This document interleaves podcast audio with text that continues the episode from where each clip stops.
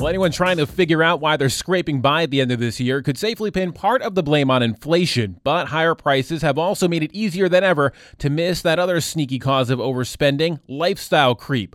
For more on that, we turn to Julia Carpenter, personal finance reporter at the Wall Street Journal.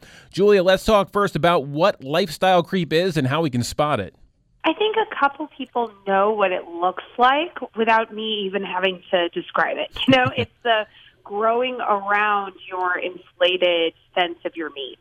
You maybe have gotten a raise, or you've set aside some money for a certain expense, or you've started sort of mimicking what other people are buying. And then you look up the end of the year and you say, wait, why am I spending so much on streaming services? Or when did we stop shopping at the bargain store and instead start buying everything designer? It's this slow evolution of your means that you look at and want to reverse, and it's easier to, of course, advance it than it is to reverse it.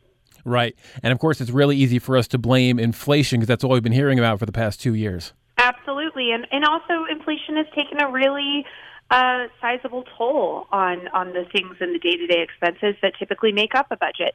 So it's especially tricky to detangle that and figure out, okay, what has gone up as a cost of living expense, sort of outside of my control, and what has gone up as a result of a lifestyle group expense that actually is within my control. So what did the experts say we should do first to start tackling lifestyle creep? One of the first things they brought up is bringing your awareness to it, you know, not just swiping the credit card and ignoring it or pretending that you've always had this certain behavior or this certain habit.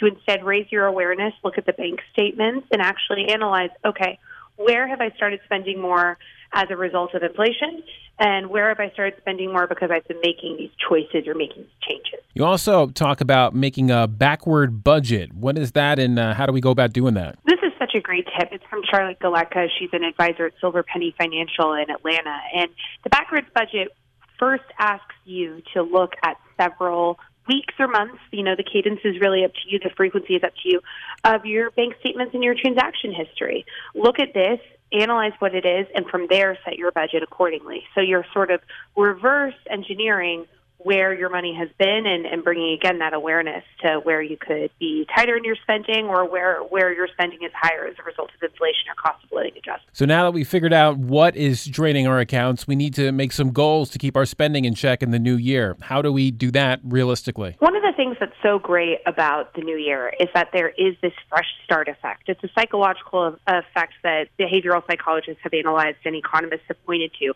We have a lot of energy at the beginning of the year to make changes, implement them, and help them stick. So one of the advisors I spoke to, he recommends picking one expense and committing to reducing it. So looking at that transaction history, looking at the months of budgeting, and then thinking, all right, I'm not going to just say going into the new year, I'm not spending on anything frivolous. That's not realistic, and it's also kind of setting you up for failure. Instead, you can say, I am going to spend 10% less on this category. I'm going to spend 10% less on eating out, for example, and then slowly reducing it from there. That way you're not feeling deprived, you're not feeling the pinch, but you're also able to see some actual changes. All right. Thanks, Julia. Julia Carpenter, personal finance reporter at the Wall Street Journal.